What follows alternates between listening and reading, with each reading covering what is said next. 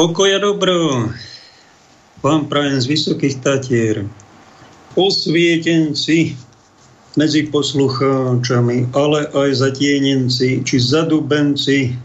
Vítajte aj namyslenci, aj rozdrapenci či nevedomci.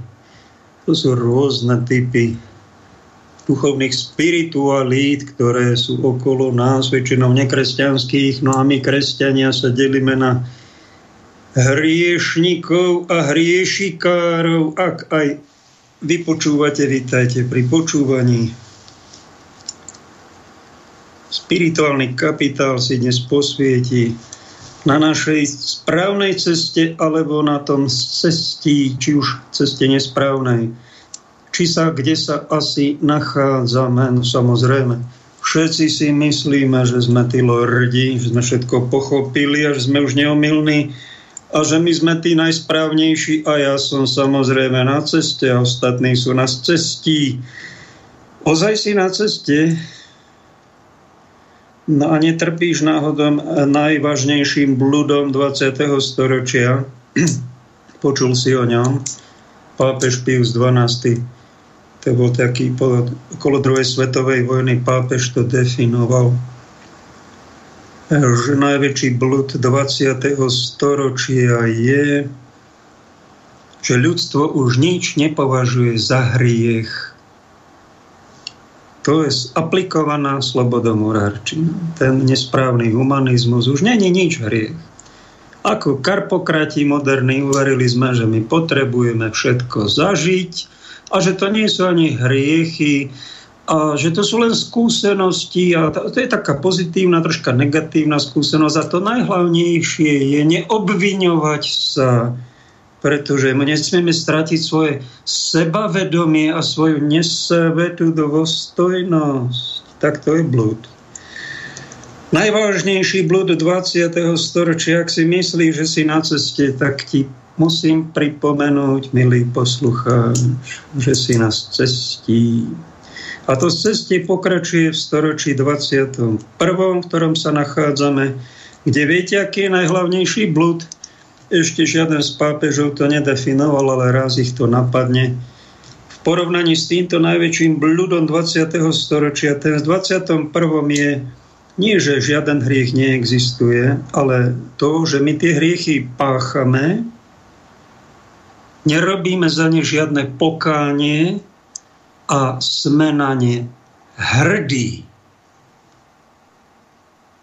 A čo, čo sme to? No sme hrdí. Pride sa to volá. Pride pochody. To je dnes moderné.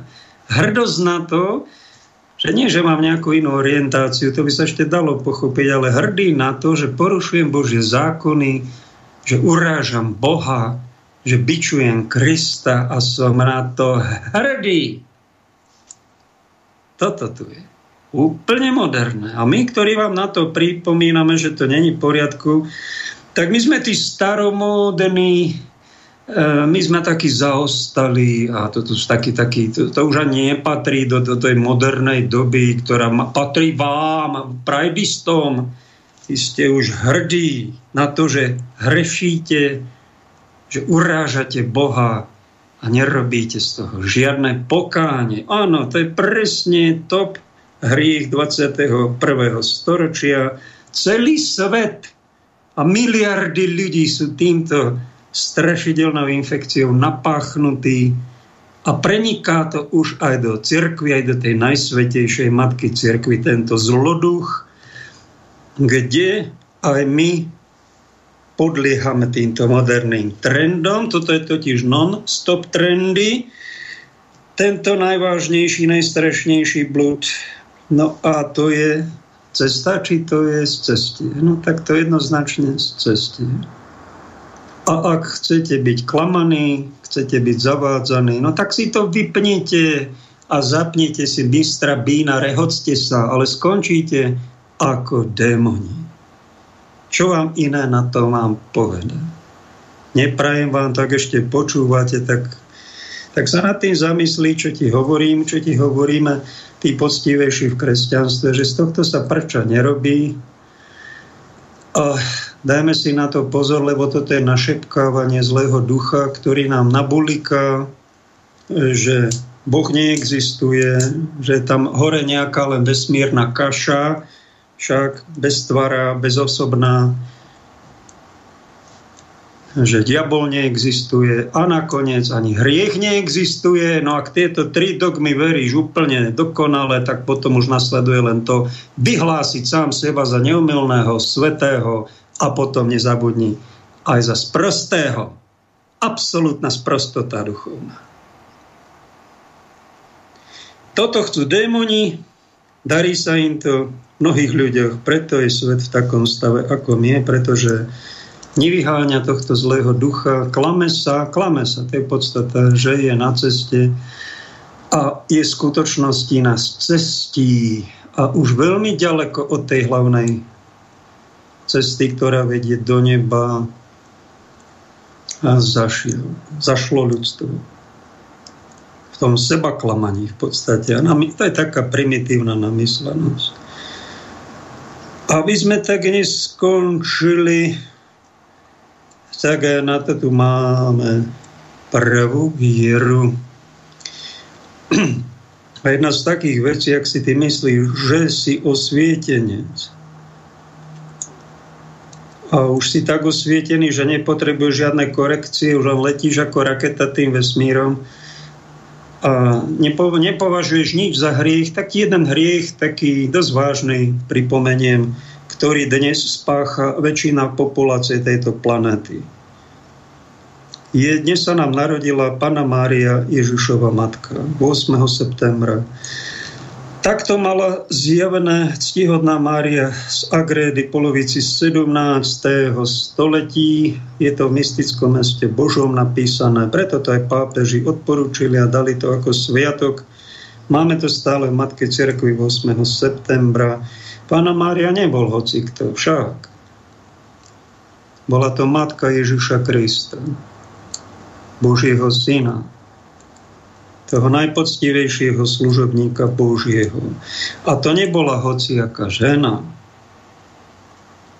To vyvolený nástroj Boží, najkrajšie dielo Božie, kráľovna nebies, nevesta Ducha Svetého, kráľovna neba i zeme a tak ďalej, ktorá keď Ježišovi bolo najťažšie na kríži, plakala s ním pod krížom a pán Ježiš nám, ho dal, nám ju dal za našu matku a ochránkyňu.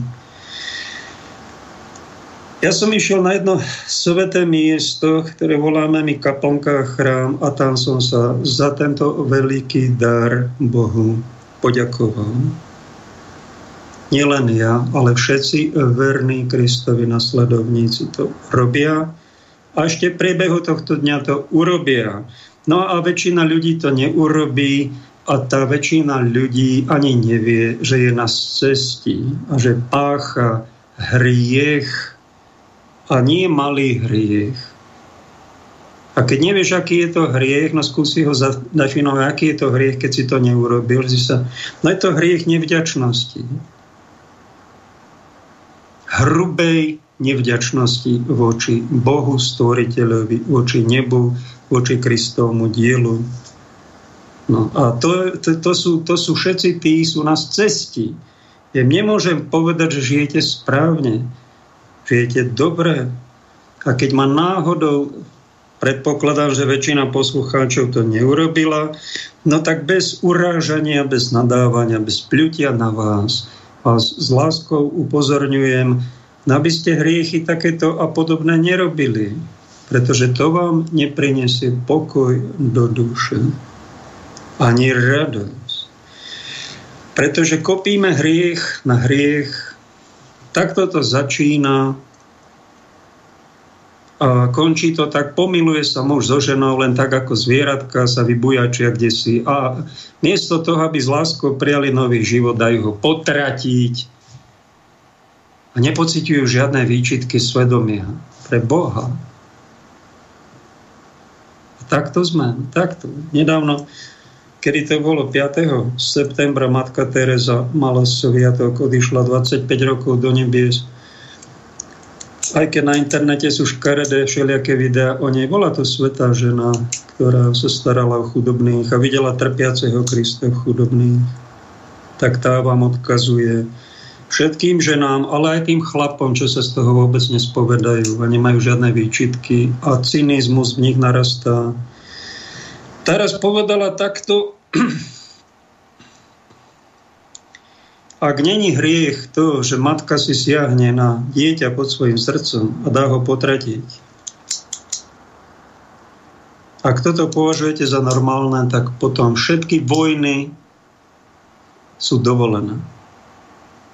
Aj tá vojna na Ukrajine je dovolená, aj keď nám tu začnú bomby padať na hlavu, je to všetko v poriadku.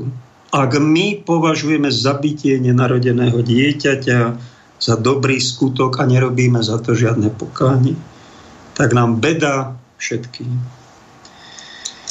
To vám odkazuje Svetica, Svetá žena, ja to len po nej tak troška parafrázujem, opakujem. Ľudstvo je na cestí a veľkom z cestí. Blúdi. Je mu tu ponúkaná priama cesta do neba, cez Evangelium Ježišovo učenie, ale málo kto ho berie vážne nás tých kresťanov, ktorých je nás vraj miliarda, 300 miliónov katolíkov, ďalšia miliarda iných kresťanov, nekatolíkov, tak aj z nás, koľky bereme vieru vážne. Aj svoj život, aj vzťah k stvoriteľovi. Keď sám pán Ježiš povedal podobenstvo o desiatich pananách, že tí, ktorí sú panny, to sme my, zasvetení ľudia, Bohu zasvetené osoby reholníci, reholnice, kňazi, biskupy, pápež. Možno niektorí pastori, ktorí to berú veľmi vážne. Tak iba polovica z nás zasvetených si zaslúži nebo a má olej v lampách. Ostatní sa pochabia. A to sme len my zasvetení. A čo potom ostatní? V takom stave je svet. Na obrázku dneš, na dnešnú reláciu není to z tých najkrajších obrázkov, ktoré tu boli, ale je to jeden z najhlbších obrázkov. Tak je to židovský veľkňaz. Naše kresťanstvo vzniká, bolo zaštepené na židovský kmen. My pokračujeme v židovstve, dali sme mu hlbšiu, hlbší obsah, náplň, ale naše korenie 2000 rokov pred kresťanstvom boli e, židovské. A tam bol, boli kňazi, tak ako máme novozákonných kňazov, tak boli starozákonní kňazi a mali svojho pápeža, ktorý sa pápež nevolal, ale volal sa židovský veľkňaz. Jedného takého máme tu znázorneného, ktorý vstupuje do svetine svetých, kde mohol vstupovať len on v chráme, to bol taký špeciálny priestor, kde teda mohol vstúpiť len on vo vynimočnej situácii a kde sa pýtal na radu od pána Boha, od Jahveho, od pána, čo, ako máme rozhodnovať sa v nejakej situácii niečo nové prišlo. V politike, alebo v zdraví, alebo vo viere. A nevedel sa rozhodovať, čo je správne. A to bol jeden z najinteligentnejších, teda kňazov, najmúdrejších a pokorne prišiel a pýtal sa pána a prosil modlitbe o dar, ktorý sa volá Ruach Hakodeš, Čiže stav osvietenosti, kde máme jasnú mysel a náš rozum spozná čistú pravdu. My to v Novom zákone máme, čo sveta Terezia Zavili tak krásne zadefinovala vo svojich dielach. Rozum osvietený duchom svetým tak to máme radiť sa nielen s rozumom, lebo ten náš rozum len povrchne vníma mnohokrát veci, ale my potrebujeme ísť nielen do hĺbky, ale do tej najhlbšej hĺbky a poznať čistú pravdu. Nevieme ho, je nám zatajená. Žijeme v takej časti vesmíru bytia, kde není všetko zjavné, je to zahalené rôznymi rôznymi prekážkami aj v našom vnútri, aj tí kňazi nemajú jasno. Aj novozákon, ani starozákon, ani veľkňaz nemal vo všetkom jasno. Tak išiel a modlil sa. A nápomocnému bolo tzv. urim. Počuli ste niečo také? Čo to je? To je tá náprstná, čo má na svojich prsiach a na svojom plášti s vetom, ktorý sa volá efód, tak tento náprstník alebo tabernákulum, jak to nazvať moderne, kde bolo 12 drahocených kameňov, nejakých drahokamov. Na každom tom drahokame bol nápis jedného izraelského kmeňa. Takto prikázal Jahve Mojžišovi. A Mojžiš dal tento náprsník prvý svojmu brdetovi Áronovi a požehnal levických kniazov.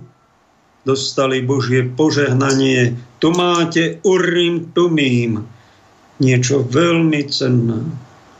Veľmi dôležité, niečo veľmi sveté, ktoré bude pomáhať vám spoznávať, čo je Božia vôľa. Kde je správna cesta, aby ste neboli na cestí. A keď bol nejaký problém a nevedelo sa, čo majú robiť, tak veľkňaz prosil za ľud. Nielen odprasoval ho za hriechy, ale prosil za ľud ako otec toho národa, ktorému záleží, aby tento môj národ išiel správnym smerom, nielen do sa sľúbenej zeme, ale aby sme potrafili do nebeského Jeruzaléma hore, k Bohu, k Otcovi. Vtedy k Jahvemu, tak ho volali. No a v tomto náprsníku z boku sa tam dala dať ruka a vnútri vraj bol nejaký pergamen s nejakým božím textom, Urim a vnútri boli dva kamienky. Jeden kamienok bol čierny a druhý kamienok bol biely. A veľkňaz sa pýta, páne, slovo Jahve ani nevyslovovali z veľkej úcty, tak ho nazvali Adonaj obrazne pán, hospodin, najvyšší, tak prosím, prosím ťa, daj mi stav v rúhach, ako déš, osvieť mi môj rozum. A prosím ťa, ako sa máme rozhodnúť, máme ísť doprava alebo doľava. Je to, je to správne, či sa ti to nepáči. Je to dobro, alebo je to zlo. Mám sa takto rozhodnúť, alebo sa mám úplne inak rozhodnúť. Mám povedať tomu ľudu, pýta si niečo, áno, alebo nie. Napríklad Izraelci nemali kráľa, ostatné mali národy kráľa. Teraz chceli aj oni kráľa. A ja im povedal, vy nemusíte mať žiadného kráľa. Vy sa pýtajte Boha, čo je Božia vôľa. Ale oni chceli strašne kráľa tak sa ten veľkňaz asi tiež pýtal, mám im dovoliť, aby sme mali kráľa v Izraeli, či aby, aby nebol ten kráľ. Ako je tvoja vôľa? No a vybral po rozhovore, neviem, či po porade s nejakým veštcom, alebo jasnovitcom vtedajším, alebo najsvetejším z kňazov, alebo rozhodoval sám. Pýta sa, modlí sa, dal ruku do toho náprsníka, do Urim Tumim a vytiahol biely kamienok čo znamenalo, Boh dovolil, aby bol kráľ. A tak aj bolo. A mali král Saul 40 rokov, po ňom král Dávid 40 rokov, po ňom král Šalamú 40 rokov a Izrael prosperoval. Tak to nejako dlho bolo. No a tí veľkňazi mali takúto úlohu v náboženstve rozhodovať, čo je správne, čo nesprávne a pomáhal im pritom tento nástroj, ktorý sa volá Urim Tumím. Však ste o tom nepočuli, milí katolíčkovia. Milí kresťanovočkovia, no tak študujte Bibliu, 28. kapitola Exodus, dočítejte sa tam podrobnosti. Ja vám tu pripomínam a niečo aj z histórie, čo by sa nám mohlo zísť. Na také urim tu my, už máme tak akurát v rozprávke, keď som bol študent na gymnáziu, si pamätám za socializmu jednu rozprávku, kde bol jeden král a mal dceru a povedal ja ho, vydám tomu, kto si z tajnej skríše, tuto máme, vytiahne biely kamienok. Tak tam prišiel jeden nejaký šlachtic, chytil dva kamienky, vyťahol jeden čierny, zoťali mu hlavu. Prišiel druhý odvážlivec, takisto si vyťahol čierny a, zo, a zo, popravili ho. A nejaký šikovný Janko z Búdy, či nejaký zahradník, ako to býva v tých rozprávkach, prešíbaný, prišiel na to, že král sa škodoradosne rehoce a takto popravuje svojich nepriateľov a takto likviduje svoju opozíciu, nielen v rozprávke, tak to bolo veľakrát v histórii sveta, tak prišiel, že on sa odvážil, hoci pred ním sedem ľudí možno vytiahlo čierny kamienok, on prišiel na to, tak prišiel a dal tam ruku, vytiahol, ukáž ten kamienok. A on povedal, neukážem a zahodil ho do najbližšieho jazera, rybníka. A prečo si to urobil? No aby sa ukázalo, čo som vyťahol, no a zobral z toho, z tej nádoby, ktorej boli dva kamienky. Pozrite sa, je tu čierny. Tak ten, čo som ja mal, tak to bol určite kamienok biely. A takto ich prekabať. To bol taký výsledok tej rozprávky, že niekedy poslední budú prvý, prvý, posledný. A ako nám pápež František radí byť sveto prefíkaný v tejto pološialenej, či už tri štvrte šialenej dobe, tak sa nám to môže aj zísť. Tak toto si pamätám ako spomienku na Urim Tumi. V cirkvách ani na jednej prednáške som o tom nič nepočul. Keďže to máme Biblie, ja sa hlásim k židovsko-kresťanskému posolstvu, patrí to do Biblie. Bolo to niečo veľmi cenné, vzácne, tak vám to pripomínam, dávam ako inšpiráciu na to, že aj veľkňazi sa radili a pýtali si Ducha Svetého svieť mi rozum, lebo ja neviem, čo je čistá pravda. Neviem, čo je dobro a zlo. Neviem to oddeliť. Priznali sa len k tomu, že sú ľudia. A tá neznalosť, to napätie, tie duchovné boje, a tá, tá neistota, boľavá neistota, že mnohokrát fakt nevieme sa rozhodnúť, čo je správne v našom živote, kde je moja cesta osobne, kde je pravda. Neviem to a trápi ma to, mám z toho taký, čo chceme byť hĺbší, tak to správne, no aký povrchnejší to to neriešia. Oni vykonajú, čo sa im z hora predloží a, sú, a takto si žijú. No a to, že sú v stave spánku, že sú v stave otroctva, im totálne nevadí. No a preto sú chudiatka takí, akí sú, sú ako malé deti. A potom tak aj dopadnú. A je to nesloboda. Slobodný človek je aj človek trocha premýšľajúci, hľadajúci. A potrebuje mať Potrebuje si veci v tichu premyslieť, aj doštudovať, aj sa poradiť s jedným odborníkom, druhým, tretím. Potrebuje čas na ustálenie. Není taký sebavedomý hneď ako tí namyslenci, ktorí len vykonajú rozkazy, zarobia prachy a robia kariéru a nič iné ich nezaujíma. Strašný primitivizmus tak keď niek takto nechceme skončiť, no tak my podstupujeme taký zápas sami so sebou, so svojou nevedomosťou, a aby sme sa správne rozhodli, čo je správne aj v mojom živote, mojej rodine, mojej krajine, mojej cirkvi, ktorej patrím, tak to je proces. Prišlo napríklad pred nejakými 50-60 rokmi antikoncepcia, nevedelo sa, čo je Božia vôľa. Nevedelo sa. Pápež Štian 23. zvolal komisiu najlepších odborníkov, ktorí milovali Petrov stolec aj, aj ľudstvo a tí odporúčili, že antikoncepciu treba prijať, že to je dobro, že nás nebude toľko na svete, veľa zbytočných potratov nebude a, a nebudeme sa premnožovať a odporúčili antikoncepciu, že to je dobro pápežovi, pápežská komisia. Čo urobil Pavol VI ako veľkňaz novozákonného kresťanského ľudu? Išiel sa modliť na mieste a nemal náprstník Urim Tumím starozákonného veľkňaza, ale mal ho v duchu, mal snahu poznať Božú vôľu a modlil sa pred sviatosti voltárnou, pred Kristom v tom chlebíku premenenom, tuším celú noc.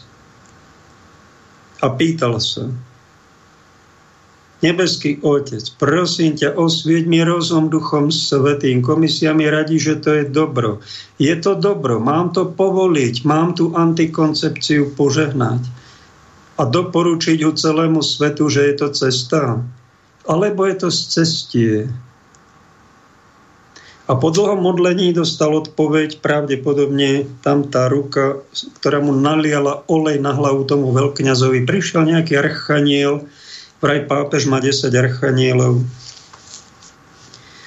A jeden z nich mu prišiel a pošepol a veľmi silným pocit pocítil a istotu. Nedoporučuj antikoncepciu. To není cesta. To nepatrí k pokladu viery ani k katolickému ideálu. To používajú pohania. Ty udržuj vysokú latku morálnu a odporúč, že pár medzi mužom a ženou sa majú snažiť žiť tak, aj keď nechcú viacej detí, aby antikoncepciu, chemické prostriedky a tabletky a čo nepotrebovali. A vznikla encyklika Humane Vitae 1968 a pápež pri podpisovaní dvakrát prehlásil, nezradil som pravdu. Nezradil som pravdu a dostal jasné stanovisko, čo je cesta a čo je cestie.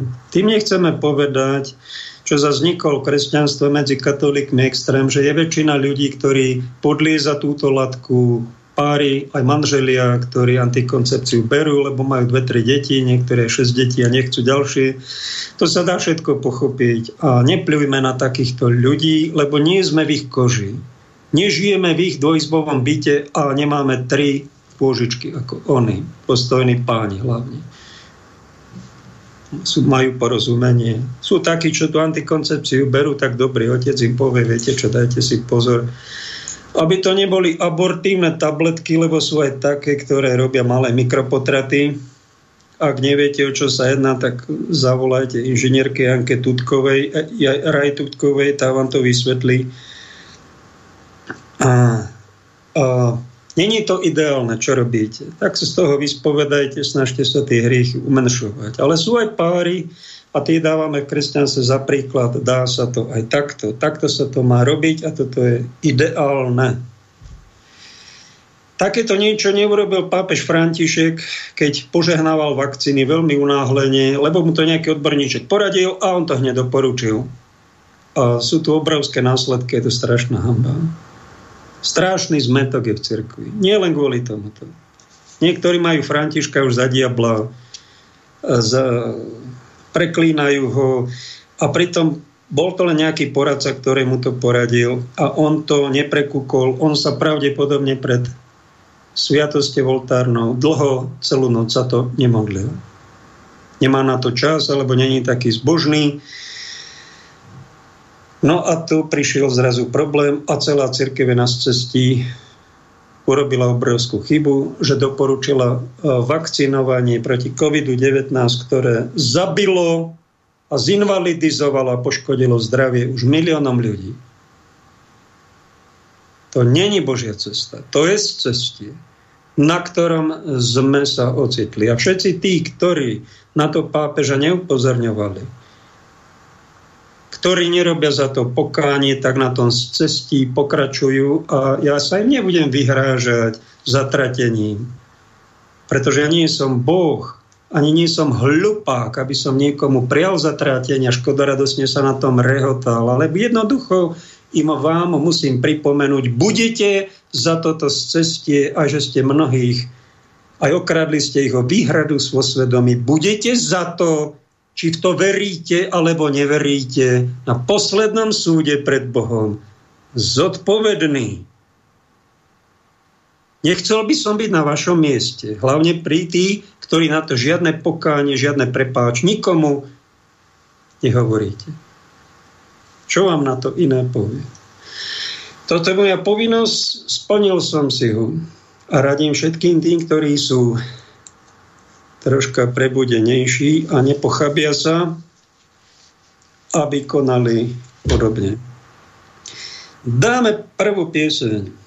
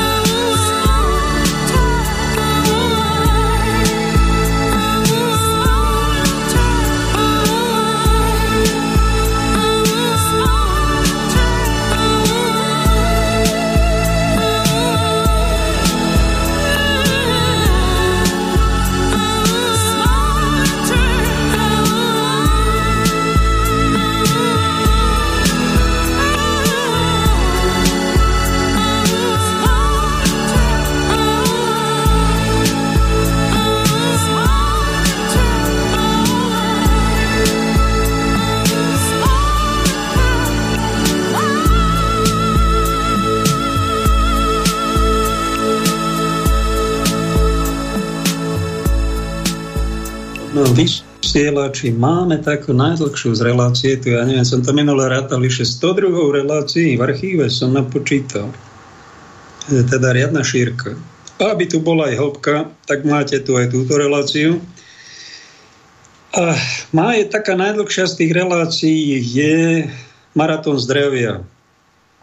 Kedy pán Planeta hovorí, počúvam ho aj ja, občas, pekne hovorí, zaujímavo hovorí a o zdravie sa treba starať a hovorí tam pekné rady a má vlastnú reláciu. Je to, to maratón zdravia, kde prispievajú aj ďalší, len ako to raz skončilo, bol som v slobodnom vysielači na Lesnej ulici a po maratóne zdravia sú nielen tí, ktorí to, aj Peťo, ktorý bol za mikrofónom a strážil to unavený, ale tak si potreboval po tej strašne výživnej relácii dať nejakú klobásu s chlebom aj s horčicou, čo není moc až tak zdravé však, ale tak chutí nám to, treba nám to, tak si to dáme. Je to hriech? Nie, nie to hriech. Ale aj tie naše reči a veľa rečí, keď je svetých, tak to môže skončiť veľmi nesveto. Podobne my v cirkvi máme veľa rečí o milosrdenstve, ale to je tak niečo nebeské a tak niečo prečisté a presveté, že dlho to nepo, ne, nemôžeme, nedokážeme to počúvať a snáď sa už aj zaprieme, keď už je deň toho milosrdenstva, ale končí to tak, že po nejakých tých konferenciách a rečičkách o veľkom Božom milosrdenstve sa začneme chovať aj my príliš ľudsky, aj nemilosrdne a napríklad upálime Jana Husa na Hulváta, či to už bolo na Chrapúňa. Eh, alebo ako sa stalo nedávno z tých 5000 biskupov v tomto roku, myslím, že to bolo v marci v Portoriku, kde bola tvrdá vakcinácia z štátnej správy a tlak, a tí biskupy to poriadne pritvrdili tým svojim veriacím a poriadne ich oddelili a poriadne im rozkázali oveľa poriadnejšie, ako tí slovenskí a držali spolu, no ale jeden sa im vymkol a cítil vo svedomí, že toto ja s vami túto hru na pandémiu hrať nebudem. A čo sa stalo? Vatikán ho odstavil a svoje biskupovanie v 57. roku svojho života musel zanechať. Ponúkli mu vraj, keď odstúpi dobrovoľne, to je taká finta, tak chvíľku bude odložený a dajú ho za biskupa niekde inde. No ale hovorím, ako môžete mňa odvolať z biskupského postu, katolického biskupa, bez kanonického procesu? Kde som spáchal hriech? Však ja iba ohlasujem to, čo hlásala církev doteraz. Ideál, čo Jan Pavel II povedal, že vakcíny poškvrnené potratenými deťmi nesmieme prijať, máme im vzdorovať a že očkovanie, to povedala kongregácia pre náuku viery z Vatikánu a vy všetci to viete, že má byť dobrovoľné. A ja sa toho držím. A vy mňa tu nebudete zastrašovať a takto ma vyradíte nečestne. No vyradili ho. No prečo? Lebo pápež František vakcíny požehnal, odobril a tu je jednota. Oni prisahali na jednotu s pápežom všetci biskupy. To je pre nich také dôležitejšie, ako pán Boh a Evangelium, pretože pán Ježiš kde to je v 5. kapitole Matúšovi, tam hovorí, vôbec neprisahajte ale keď poviete áno, nech to znamená áno, keď poviete nie, nech to znamená nie. Čo je nad to, je od zlého. Toto sme my vyhodili, toto sa my nevenujeme. Pre nás je oveľa dôležitejší výklad tejto Biblie, čo máme v cirkevnom práve, že prísaha je dovolená, je nutná a musíme zachovávať a prisahať a jednotu medzi sebou udržovať pretože to je základ všetkého. No tak toho sa držíte a to, že ste modlárikovia a že ste pri už niečom eh, zjednotení pri niečom nesvetom doslova. A jedného biskupa, ktorý vám to pripomenia do svedomia vstupy, toho vyradíte a idete ďalej. No, tak dobre, no. Tak toto ide, ale vytvorili ste nového hrdinu, ak ste si to neuvedomovali, ak ho nikto z vás nepochválil biskupov a ignorujete ho, tvárite sa, že tento problém ani nebol, no tak ja vám to pripomínam, že je tu. Stalo sa to tohto roku a že tento biskup je čestný muž. A vy ste nástupcu apoštolov, charakterného muža. Hodili sa z palubu No tak, takto. A žiadne pokánie z toho. Ja, a sme doma, však. Pokánie, to nech robia tí druhí, tam tí pod nami. My sme lordi. No pozor, pozor. Budete za to zodpovední, chlapci. Čo by vám na to apoštol Pavol povedal, keby bol medzi vami? A vy tu čo šaškujete? Tu prečo prenasledujete jedného čestného muža? Ten povedal takto na to, čo sa stalo. Citujem, v reakcii na to, čo sa stalo, sa cítim požehnaním že som trpel prenasledovaním a ohováraním. Ako je to u Matúša 5. kapitola 10. verš. Za to, že som hlásal pravdu o ľudskej dôstojnosti v súčasných podmienkach. Keď je to nepohodlné a odporuje to tomu, čo spoločne robíme. Dnes sa môžem povzniesť, aj keď som nedokonalý a hriešný, viem, že som urobil správnu vec a to mi dáva veľký vnútorný pokoj.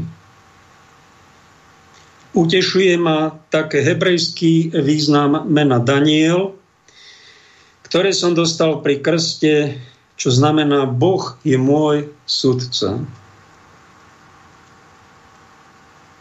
A vy máte pokoj vnútorný, ostatní páni biskupy, čo ste teda zachovali tú jednotu. Pápežom Františkom, všetci to vidíme, úžasné, ale zachovali ste jednotu aj so tým pápežom pred ním, Janom Pavlom II, však nie. Ani ste nevysvetlili prečo. A zrušili ste nám aj výhradu o svedomí na Slovensku. Bez žiadneho slova prepáč. To není poriadku. Pokračuje pán biskup Daniel Fernández Torres. Je mi veľmi ľúto, že v Matke Cirkvi, kde sa toľko káže o milosrdenstve, nemajú niektorí ľudia v praxi ani ten najmenší zmysel pre spravedl- spravedl- spravedlnosť. Jednoho dne mi apoštolský delegát proste ústne zdelil, že mne Žím žádá, abych rezignoval. Nástupce apoštolu je nyní nahrazen, aniž by byl dodržen žádný kanonický postup pro jeho odvolání. Bylo mi řečeno, že jsem se nedopustil žádného zločinu, ale že jsem údajně nebyl poslušný papeži a nebyl v dostatečném společenství se svými spolubratry biskupy v Portoriku. Bylo mi nabídnuto, že pokud odstoupím z diecéze, budu v cirkvi i nadále k dispozici, pokud mě bude potřebovat na jiném, na jiném místě. Tato nabídka skutečně prokázala mou nevinu. Nicméně jsem nerezignoval, protože jsem se nechtěl stát spoluvinníkem naprosto nespravodlivého procesu, který v naší církvi vidím nerad. Koniec citátu.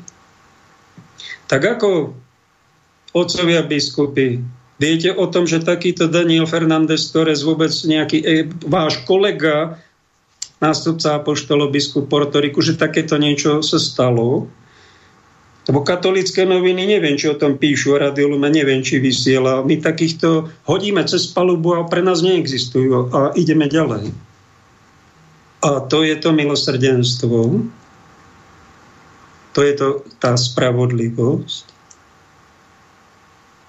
To je tá kolegialita, ktorá absolútne nekolegiálne zničí najlepšieho z vás ani si ho nevšimne, ani ho nedá za príklad, pretože vám vstupuje do svedomia a hovorí niečo inak. A my klameme ostatní, že sme na ceste. Nie sme my už náhodou na cestí. Nevysielam preto, že vás zatracujem, že vás odsudzujem, len sa pýtam ako jeden tu dolu Božích služobníkov, že to je veľmi divné, čo sa u nás deje. Ako s Janom Husom. To za 600 rokov sa niekto ospravedlní a vyhadáme ho na oltár tohto Toresa a tých ostatných si nikto nespomenie. No takto sa to robí totiž, že to, teraz sa to robí to prenasledovanie v rukavičkách. A hodí sa to všetko na Františka, že to on urobil a popri tom to urobil niekto, tam jeho kolegovia.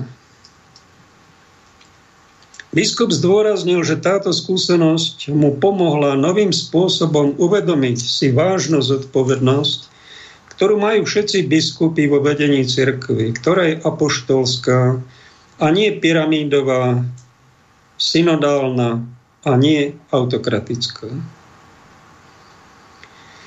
Myslím si, že už nejaký čas mnohí biskupy so znepokojením sledovali, čo sa deje v cirkvi. Ale sme predtým odvracali zrak, hovorí biskup Daniel. Dnes viac ako kedykoľvek predtým musíme pamätať na naše povolanie byť prorokmi. Sú to ťažké časy, ale nestrácajme nádej. Veriaci Portoriku sa búria, hromažďujú, píšu protesty, čudujú sa, sú znepokojení, dosal, do, dosadili miesto neho nejakého dôchodcu, čo dočasne spravuje tú diecezu, ale to bol čestný muž, ktorý sa zachoval ako prorok. A není nikto z vás, ostatných 5000 biskupov, ktorí by ho pochválili, ktorí by ho ukázali na jeho že to je človek, ktorý počúva svedomie. Dali by ho troška do popredia, povedali, je jeden z nás, ktorý má odvahu, nie ako my. A stačilo by povedať, že katolícky názor je aj to, čo povedal Jan Pavol II, čo bolo vtedy za neho, za jeho pápežovanie, že vakcíny s potratenými deťmi sa nesmú príjmať a treba im odporovať. A nie len zdravotníci, otcovia rodín, ale aj všetci biskupy. Mali byť vzorom v tom a boli vzorom, až na to, že prišla zrazu pandémia a František dal latku o meter dolu, alebo o meter a pol dolu a všetci zachovali jednotu s ním. A na Jana Pavla II. ste si nikto nespomenuli. Až vidia vo vás, že vy ste neviestkári, že pápež je diabol a pľujú na vás. A vy im neviete vysvetliť tejto pohoršenej skupine ľudí, že zase taký problém tie vakcíny nie sú. A keď niekto chce ich prijať, nech sa páči, nech ich príjme, nech chodí do kostola a ne, nepľujme na ňo. Má možno zníženú imunitu, on potrebuje jednu, dve, tri dávky, nech si ho dá. Ale prečo ste nepovedali o ideále Jána Pavla II? Prečo ste ne, si nevšímate tohto biskupa, ktorý sa zachoval veľmi čestne, statočne a ukážkovo, takto ste sa mali zachovať všetci. Aj František by zmenil svoj postol, aby sa zháčil. Aha, ja som asi urobil niekde chybu, no urobil chybu, že tam požehnal Pfizer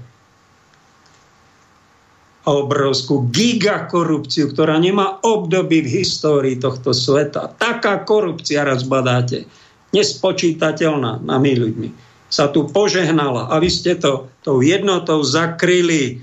A mali ste povedať, že no tak naľakali sme sa, sme ľudia, máme slabú imunitu, tak sme išli na dávku, lebo nám lekári povedali, že to je v poriadku. No a teraz sme zistili, že to není až v takom poriadku, že sme aj COVID dostali a že to nepomáha a že kopu ľudí je zabitých a zranených, jo, na takto nám je ľúto, prepáčte, my sme toto nevedeli a mrzí nás to. Toto už neviete ani povedať, čo nie ste ani normálni ľudia, však to je normálne, že sa aj zmýlime. A nevyhadzovať ľudí kvôli tomu z kostolov, to bol obrovský trapas, obrovský. Hamba a toto, čo František urobil, tak je to, je to zločin. No není to zločin, je to také príliš ľudské. No, ten Jan Pavol II povedal to, čo je božské. Jedno aj druhé patrí do církvy. To, čo sa teraz produkuje a to, čo ste všetci povedali, tak to je tá väčšina, čo ste spáchali, no tak to bola taká dostrašenosť. No ale to neznamená, že za to sa my máme rozdeľovať nenávidieť, jeden na druhého pľuť. Alebo čo je? To je pľuť, keď vás ešte niekto kopne, keď do vás napľuje, tak ešte si vás všimne. Ale to najstrašnejšie je, viete čo, medzi kresťanmi, že niekto sa zachová charakterne ako tento biskup Daniel. My ho hodíme cez palubu, nech ho žraloky zožerú a viac si ho nevšímame. tá nevšímavosť, tá ignorácia, to je presne to antimilosrdenstvo, čo my trénujeme a za čo pochválený pánom Ježišom nebudeme. A kto to robí, no tak si to urobil, tak rob za to pokánie, čo ti nepoviem. Ja sa ti nebudem vyhrážať. Keď ste naleteli na COVID vakcínky a túto COVID pandémiu, túto hru na pandémiu a na vakcínky, že sú iba dobré, toto ste dostali ako milosrdenstvo z neba, aby sa ukázalo, v akom stave i vaše kritické zmýšľanie a stupeň vašej hrdinskosti či bojazlivosti vašej viery. To, že my budeme prehlasovať, že máme plnosť pravdy, nás nespasí. Keď sa príde nejaký problém v raj pandémie a zistí sa, že väčšina z nás má plnosť gatí a nevie povedať ani slovo prepáč. To Všetko nám bolo dané na niečo. Toto bolo iba, hoci to bolo obrovské, gigantická korupcia, gigantické celoplanetárne klamstvo, čo nemá obdobu, je to iba príprava na ešte väčšie klamstvo, ktoré majú nosatí globalisti na nás nachystané, o ktorom nehovoríte úplne nič. Ani to netušíte, ani o tom nechcete počuť, zametáte pod kobre, zatvárite sa, že to neexistuje. A to je, že má pri svetovláda, že v tajných laboratóriách, tajných e, Spojené štáty majú nielen tú klasickú armádu, aj tie vlády sveta, ale majú aj paralelnú armádu, super tajné veci sú tam a sú tam aj nachystané. UFA, ja som vám toto niekoľkokrát zdôrazňoval, keď ma za blázna vyhlásite, nech sa páči. Tie UFA sa občas zablikajú na oblohe, zjavia sa. Už sám prezident Trump asi mesiac pred pandémiou nariadil všetkým úradníkom eh, Spojených štátov, čo to majú na starosti armáde Spojených štátov, že majú do pol roka odtajniť všetky dokumenty, čo máte ako vedci, ako tajné služby, ako armáda, čo máte o UFO, to podal Donald Trump 2019, december, a predstavil celému svetu nové armádne odvetvie, ktoré sa volá Vesmírne sily USA.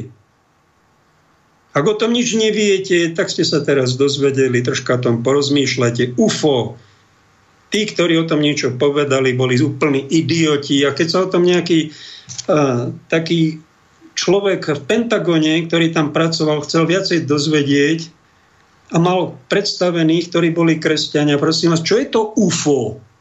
Tak mu tí kresťania predstavení v Pentagone povedali, no vieš čo, to my nebudeme ti vysvetľovať. To je okultizmus. To, to nerieš to nerieš. Oni mu neboli schopní ani tí kresťania v Pentagone medzi dôstojníkmi armády Spojených štátov povedať, že americká armáda má aj inú časť, ktorá není verejná, je supertajná. A v týchto supertajných projektoch sú uchovávané najväčšie vynálezy tohto, tejto planéty a je to zatajované pred ľudstvom, sú tam najnovšie technológie, sú tam aj UFA, možno sú tam aj naklonované nejaké bytosti a chystá sa tu najväčší podvod v dejinách planéty. Najprv tu treba urobiť chaos a potom prídu mimozemšťania a budú tvrdiť, že sú z iných galaxií a prišli nám pomôcť a budú to vypustení nachystaní takí agenti na umelých ufách. Vedci, ktorí na tom pracujú 10 ročia, sú pod vplyvom satanských síl a chystajú si trón pre Antikrista. Ak neviete, o čom hovorím, dobré ránko vám prajem, katolíčkovia na Slovensku, Československu. Toto boli rozprávky. Toto bol len okultizmus. A všetci kresťania, keď im poviete nejaké UFO, dnes sa to už nepovie UFO, ale UAPs. To nazývajú detektívy a úradníci Spojených štátoch. A v médiách sú ľudia po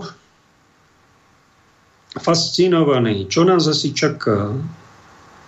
Vesmíru, mimozemský život a čo bude nasledovať. A my všetci kresťania vieme, že to neexistuje. To je jedna verzia tých konzervatívnych, že to vôbec neexistuje, takých tých moderných títo nazvu, že to je okultizmus, nič medzi tým. To, že ste absolútni hlupáčikovia, infantilkovia, na to ste aj neprišli, z toho sa to nikto nespovedá. A jeden, čo vám to pripomína, je možno debilko. Dobre, tak ma máte za debilka, len keď to uvidíte na oblohe, až sa to tu zjaví. A že tu budú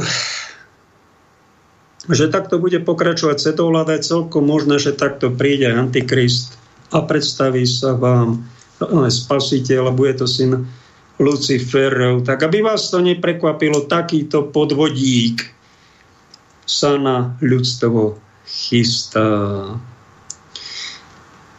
Literatúre o tom je e, veľa všeličoho, u kresťanov väčšinou negatívneho pod od Jozefa tam máte jedno video, ktoré mi poslal aj druhé video, dal som to na Facebook o tom, ako sa takýto záverečný podfúk na ľudstvo chystá. Predpovedal ho už Werner von Braun, ktorý bol nacistický vedec, ktorý prišiel do Spojených štátov a tam robil v tajných službách a tam na týchto projektoch robil a svojej asistentke prezradil, že posledná karta, ktorou bude hrať geopolitika, budú invázia, falošná invázia mimozemšťanov. Ja som vás tu na to viackrát upozorňoval. Dúfam, že ak nejakí noví poslucháči sú, aby neboli ste prekvapení, aby ste mali ujasnené a dajte pozor, ak vám budú tvrdiť tieto bytosti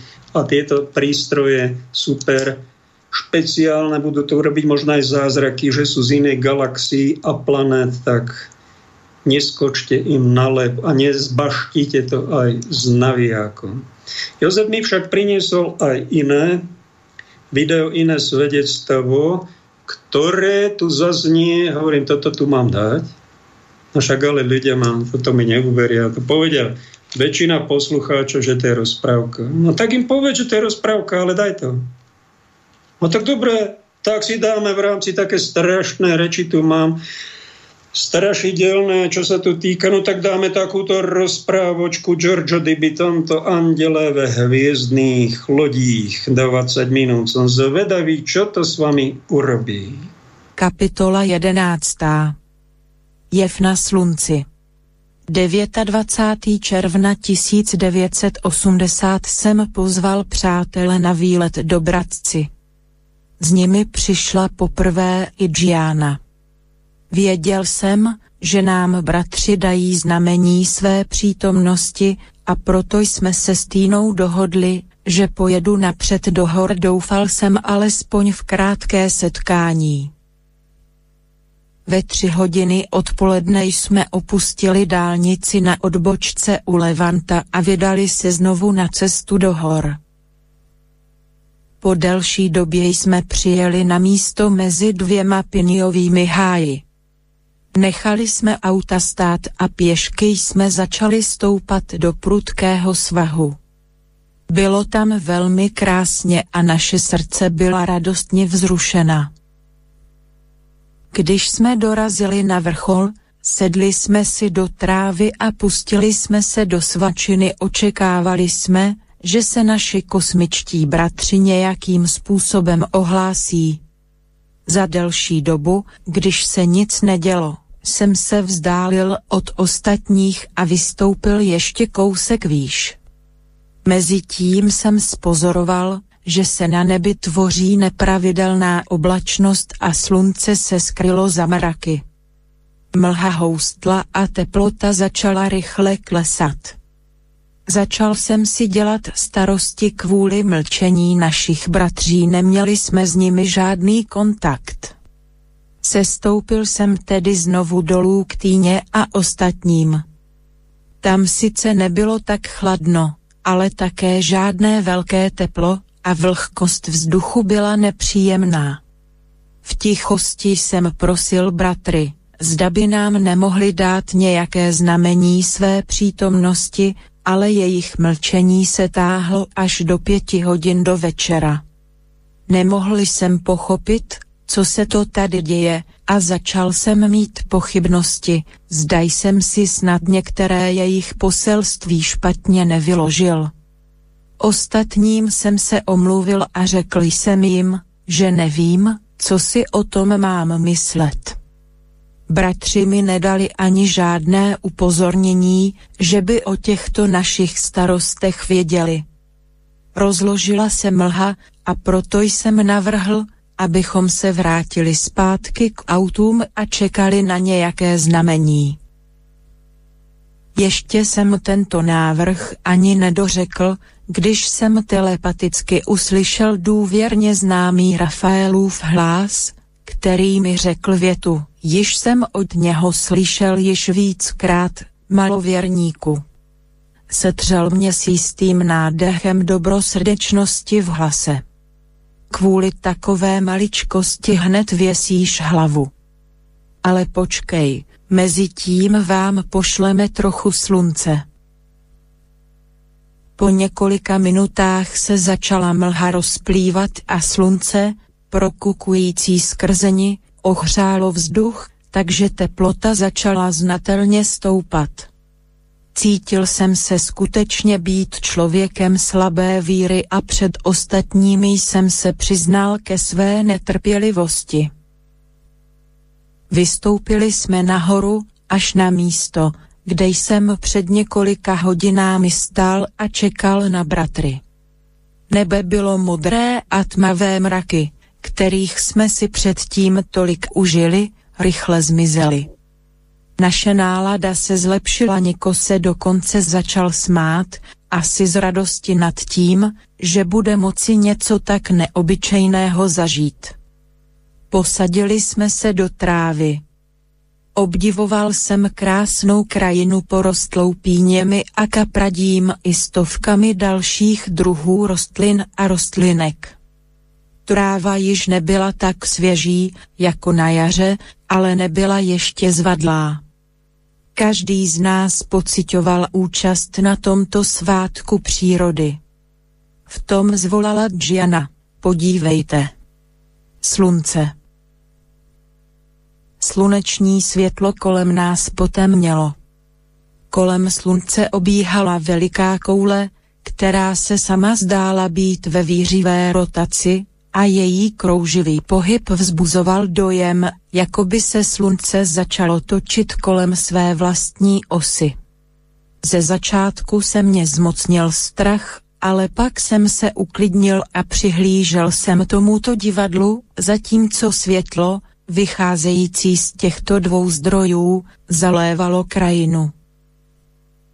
Kdybyste se již dříve podívali směrem k slunci, řekl Rafael prostřednictvím kosmického kontaktu, byli byste nás již zahlédli dříve.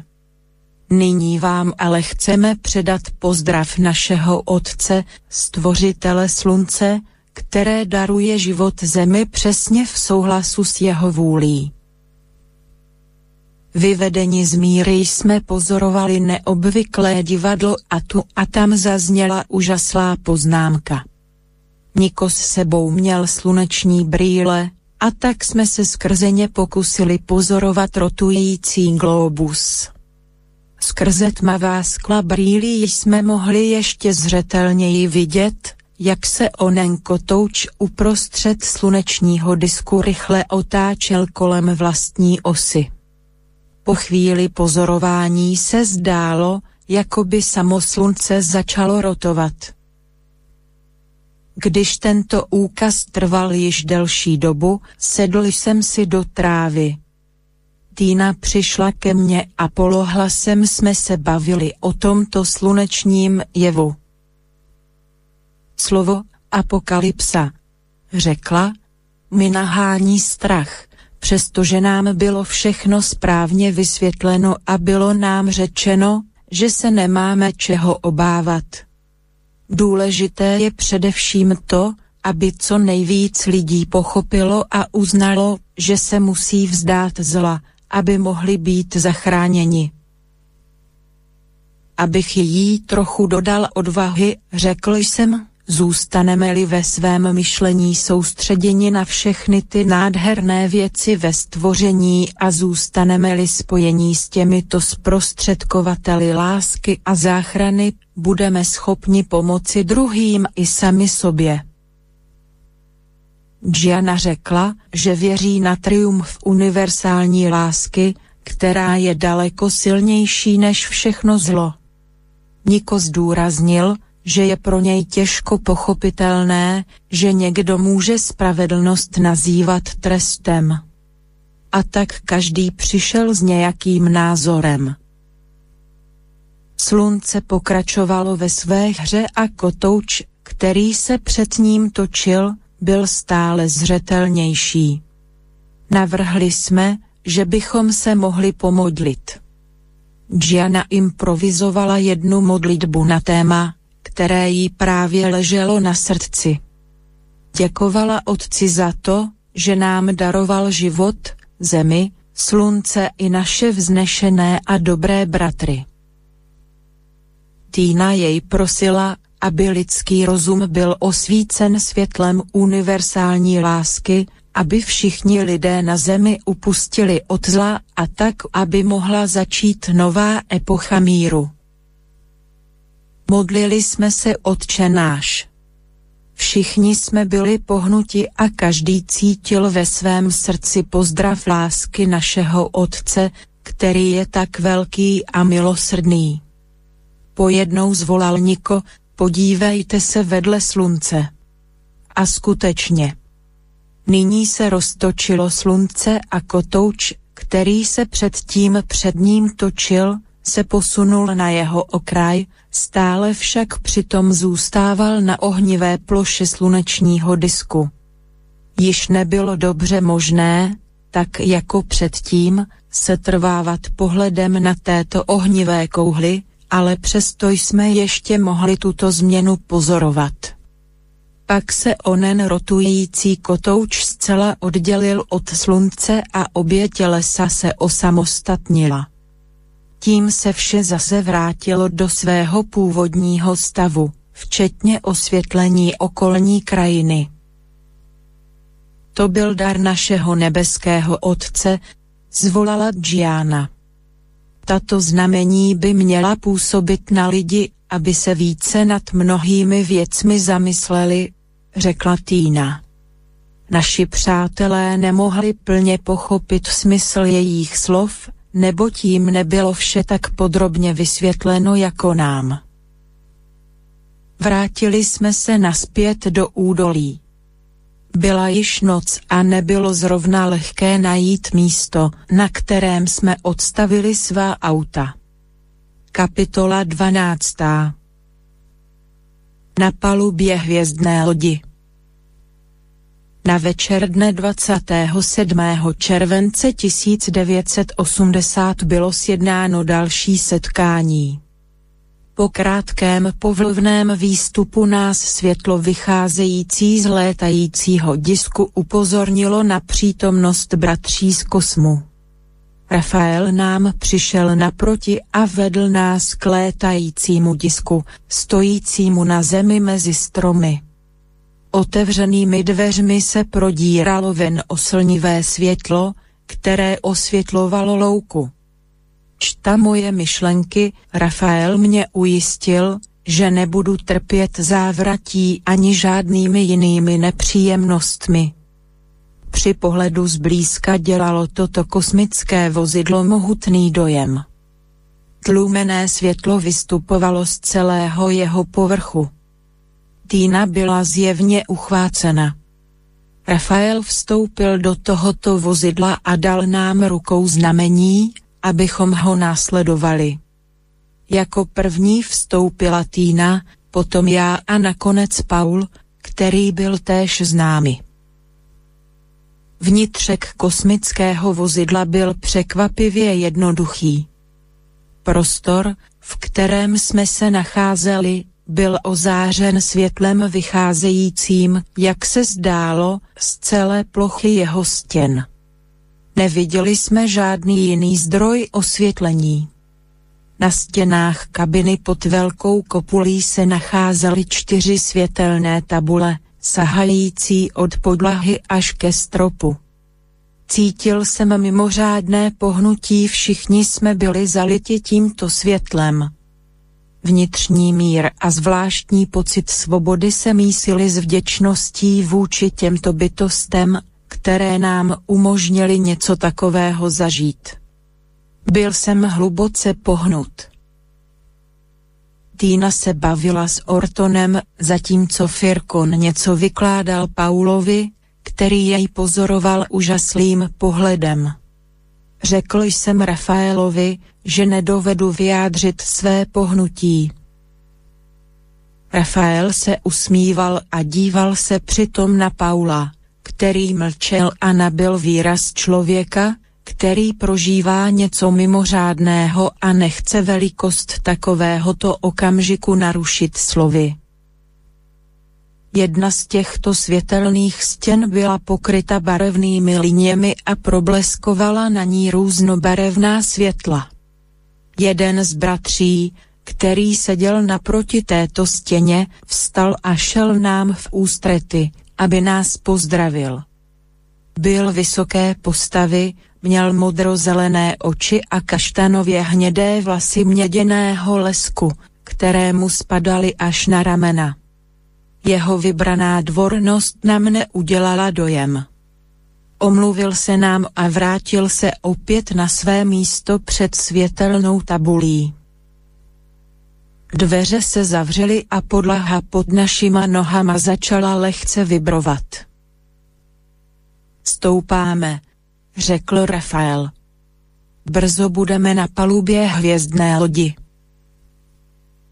V rozsáhlém prostoru pod velkou kopulí, v kterém jsme se nyní nalézali, byly tři skupiny sedadel. Rafael nás vyzval, abychom se posadili, a sám též zaujal místo na jednom z nich. Ostatní bratři hovořili tlumeně s oním mužem, který se zdál být pilotem tohoto kosmického vozidla. Hvězdná loď, sdělil nám Rafael, se nachází mimo zemskou atmosféru. K letu tam nebudeme potřebovat mnoho času. Přišli Orton s Firkonem a posadili se vedle nás. Poslední z nich vyjádřil svou radost nad tím, že nás mohou přivítat na palubě tohoto kosmického vozidla. Dobrosrdečně se usmál nad mým strachem před závratí. Jak vidíš, řekl, vede se nám všem dobře. Pak jsme se tomu oba smáli a já jsem jej přitom ujistil, že se skutečně cítím tak dobře, jak jsem se snad ještě nikdy v životě necítil. Týna vyjádřila svůj obdiv nad jednoduchostí a funkcí celého zařízení létajícího disku. Paul nám sdělil své pocity poté, co zjistil, že se již nacházíme v kosmickém prostoru. Myslil jsem právě na to, jak to bylo od bratří pěkné, že nám umožnili prožít takovéto dobrodružství, a to vše s takovou prostotou a zcela v přátelském duchu. Došel jsem k názoru, že to může být pouze výsledek velkého poznání a pochopení funkce celého stvoření. Ztratil jsem pojem času. Tu projelo diskem lehké trhnutí. Jsme na místě, oznamoval nám Rafael. Nyní vědeme do mateřské lodi. Vstali jsme a dvířka se zcela nehlučně otevřela. Poté, co jsme vystoupili, vešli jsme do vysoké chodby. Její stěny se zdály být zhotoveny staveniny skla a jakéhosi kovu.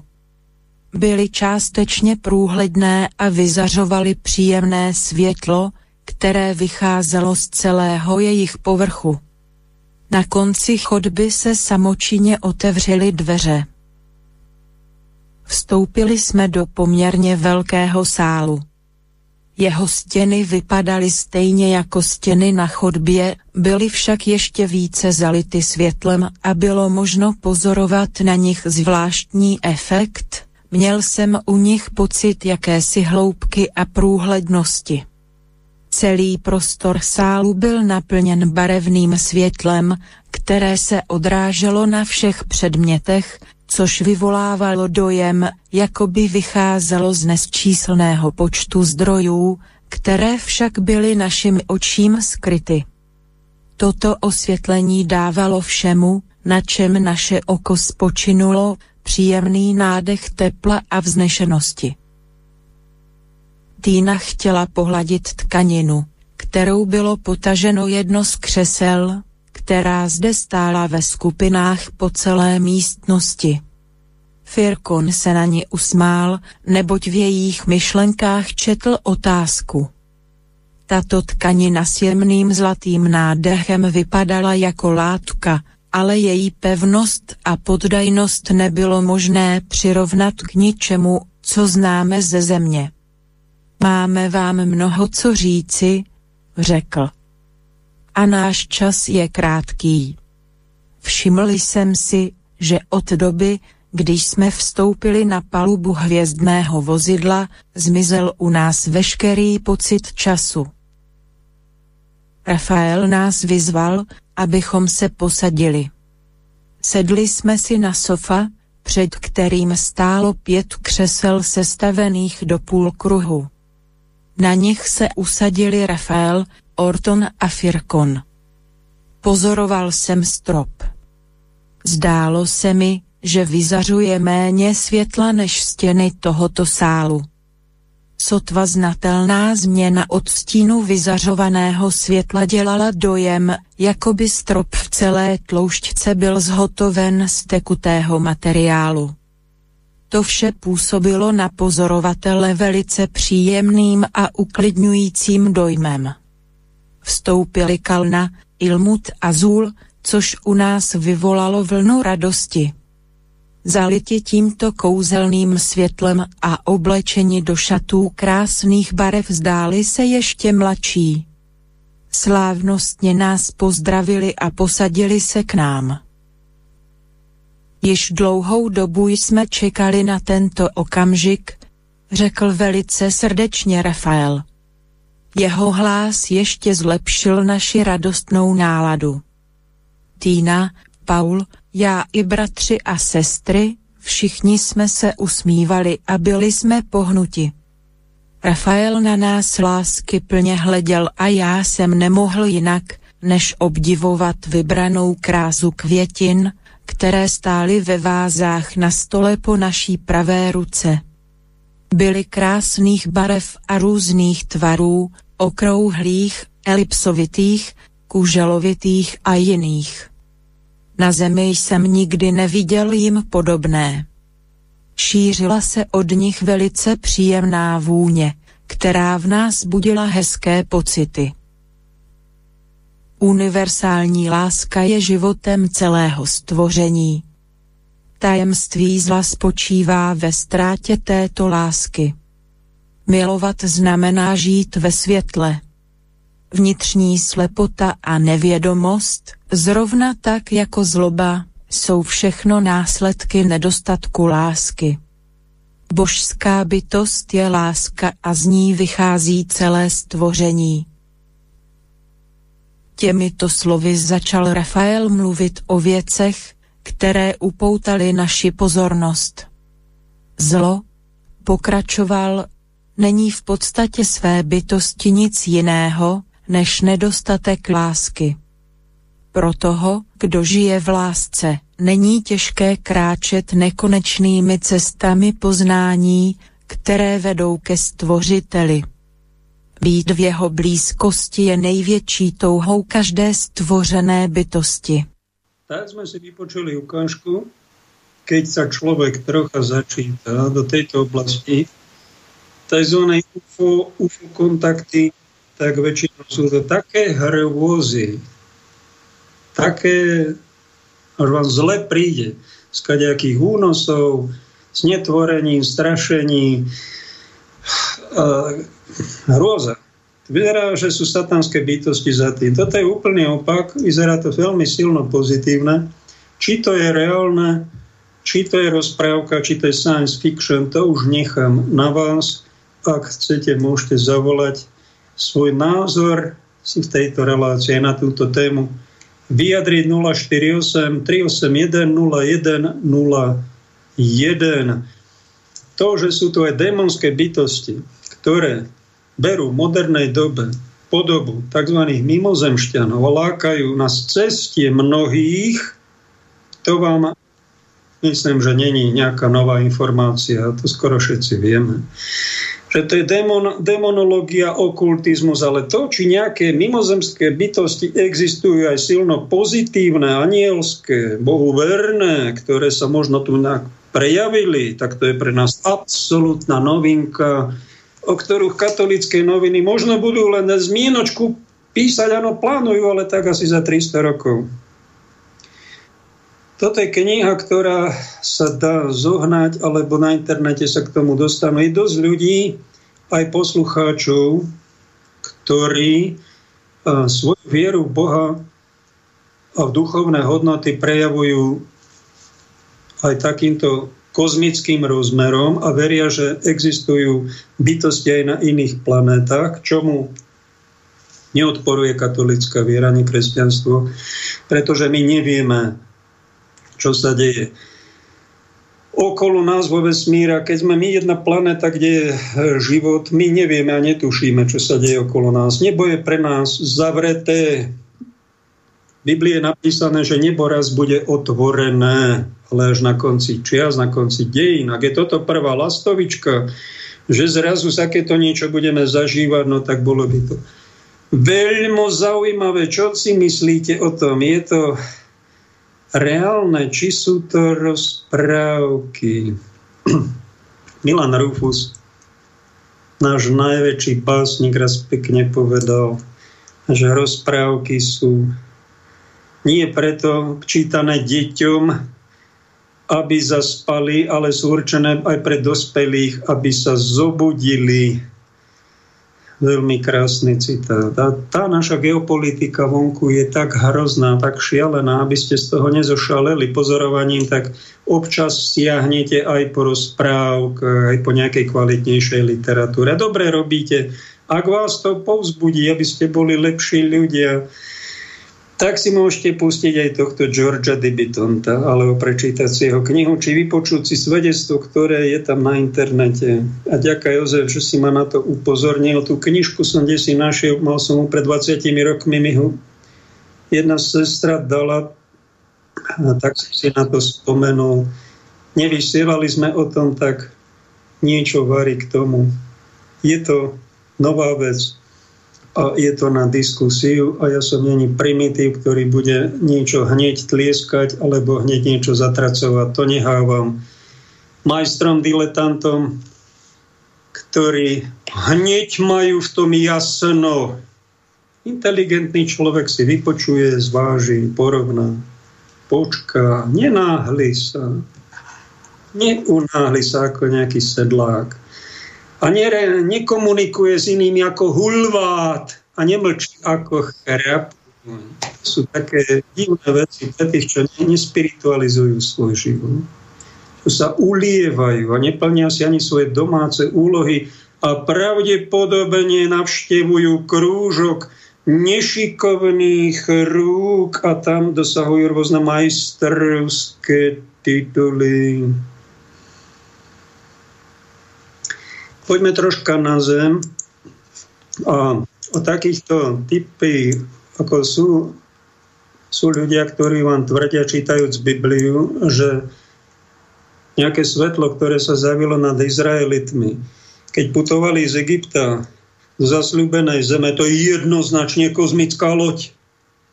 To, čo zjavil Ezechiel, tam popisuje tie zjavenia prorocké pri, pri rieke, tak jednoznačne tam sa mimozemšťania zjavili.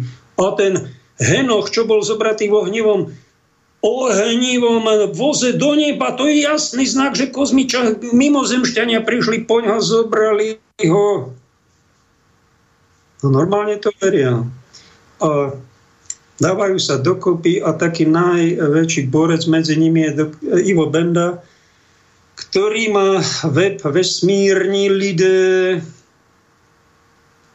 a je tam bohatá tvorba, varí 7000 strán o tom, no tak trocha som sa nad tým zamyslel, na to jeho stránkou, čo som sa troška začítal, čo tam asi ponúka a napadol ma takáto kritická analýza toho textu. Niečo také, čo ponúkate, lačné, moderné publikum priam hlce. Predstava, že sme v kozme nie sami. Kontakt s mimozemšťanmi Bodaj by vašich čitateľov napadla aj kritická myšlienka, koľko je z uvedeného pravdy a koľko je tam ilúzií, manipulácií. Či to nie je sektárstvo na kozmický spôsob?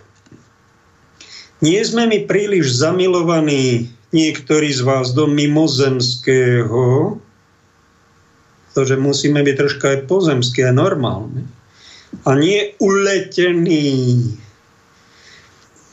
Tam sa nachádzajú vaši kozmickí záchranári, čo vám diktujú recepty a varovania, ale nenechajú ľudstvo, a to ľudstvo nechávajú dosť dlho v štychu.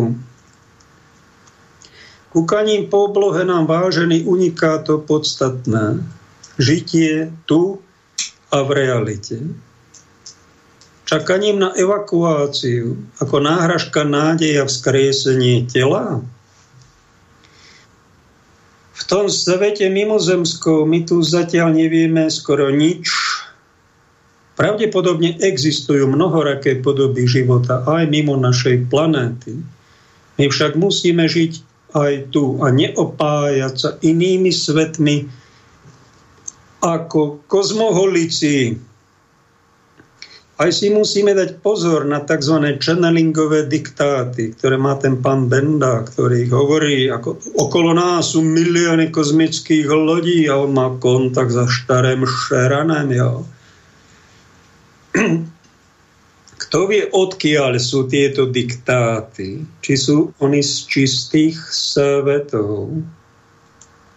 Alebo tých znečistených? Či to nebude postmoderná verzia špiritistických kontaktov? Na tejto stránke vesmírni lidé CZ spomína sa aj Ježiš. Aj to pozitívne.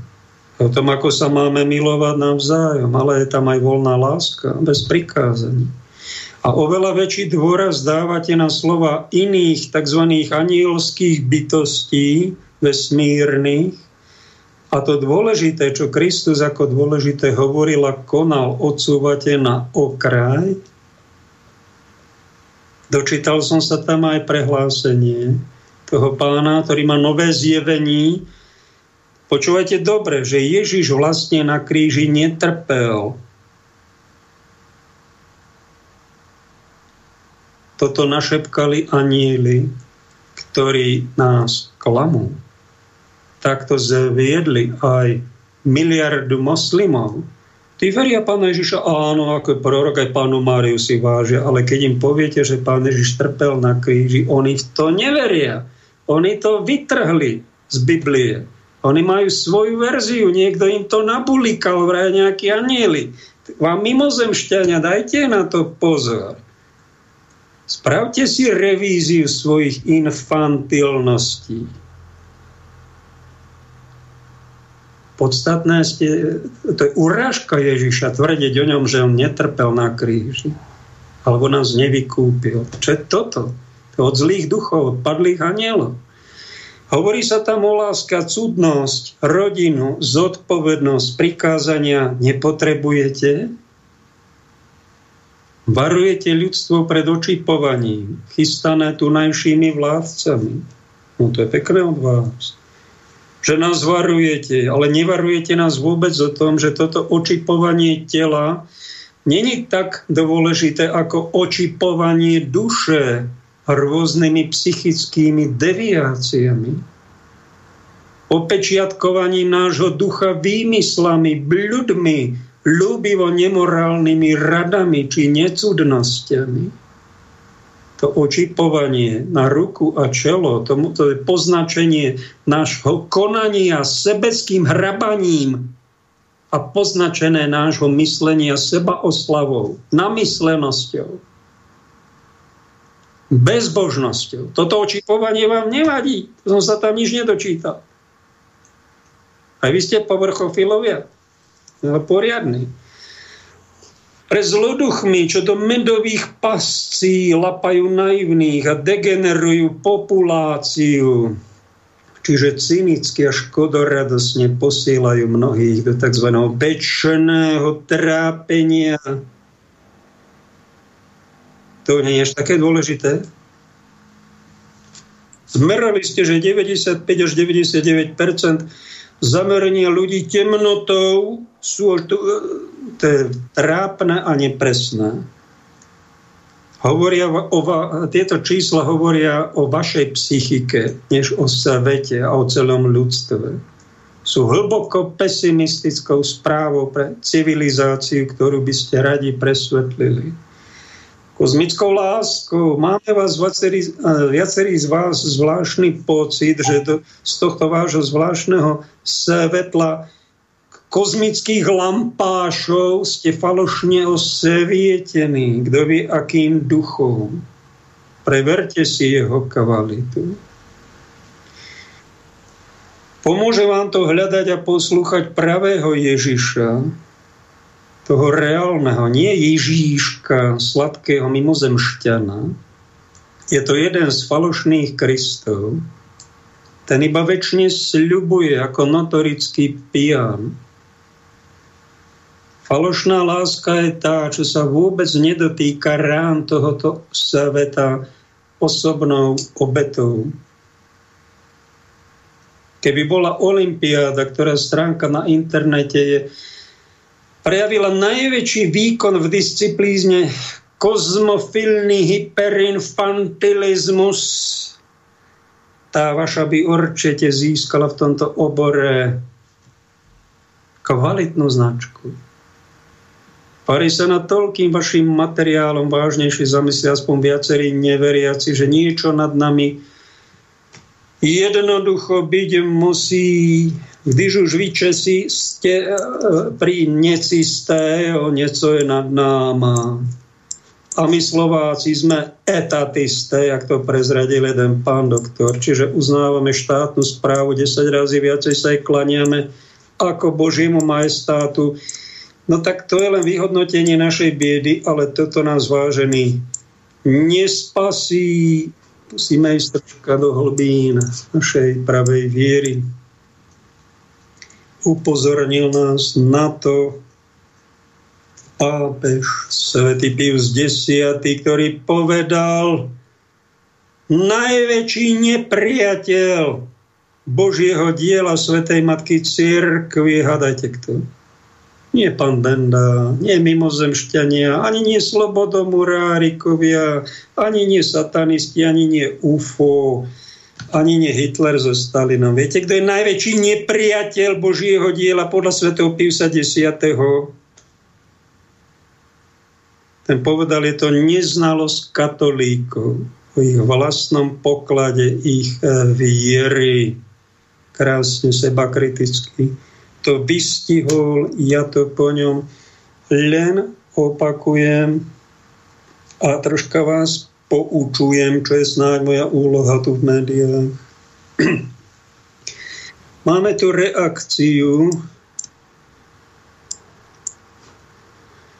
Pochválen buď Pán Ježiš Kristus. Mal by som konšpiračnú otázku, keď už spomínate matku Tereziu.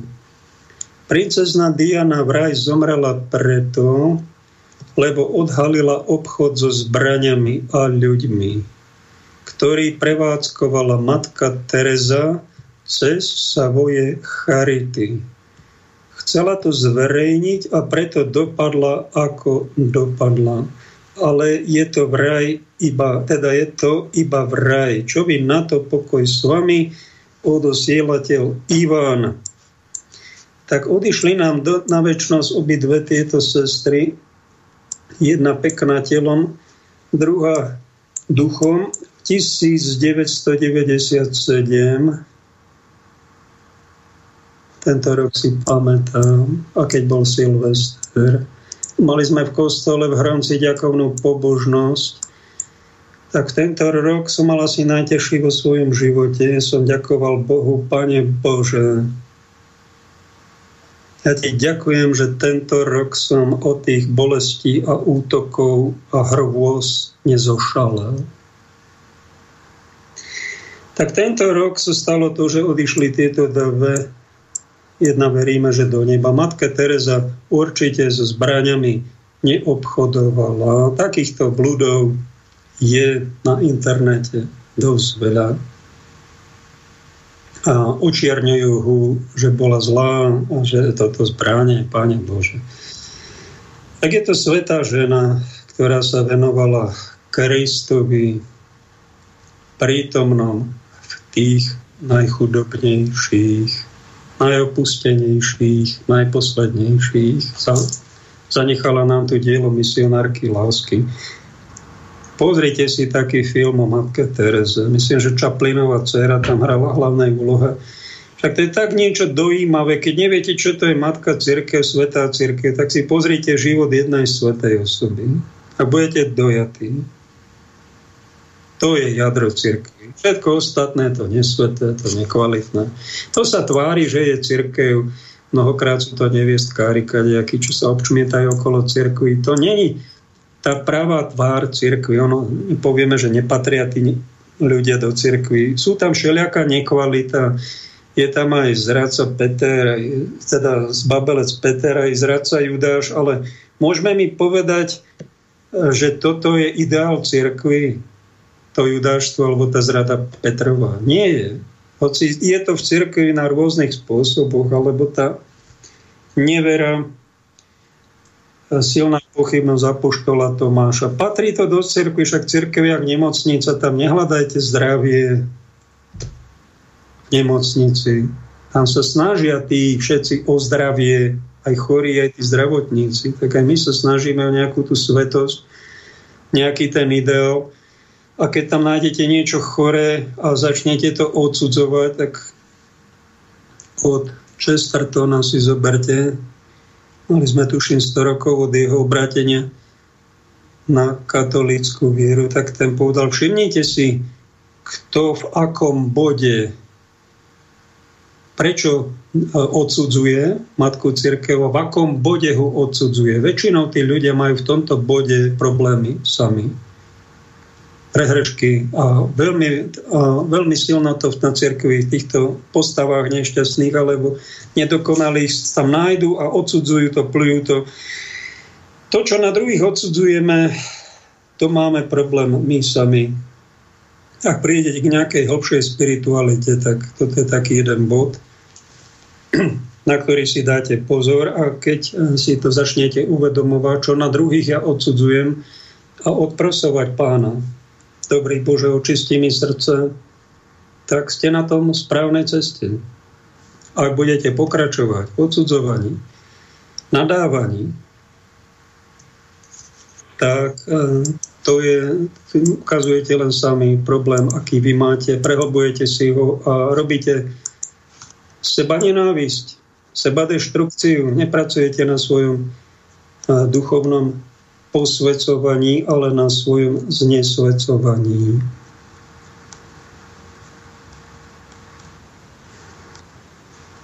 Máme ešte pár minút. Čo som myslel, že vám ešte dnes poviem, ak to stihneme.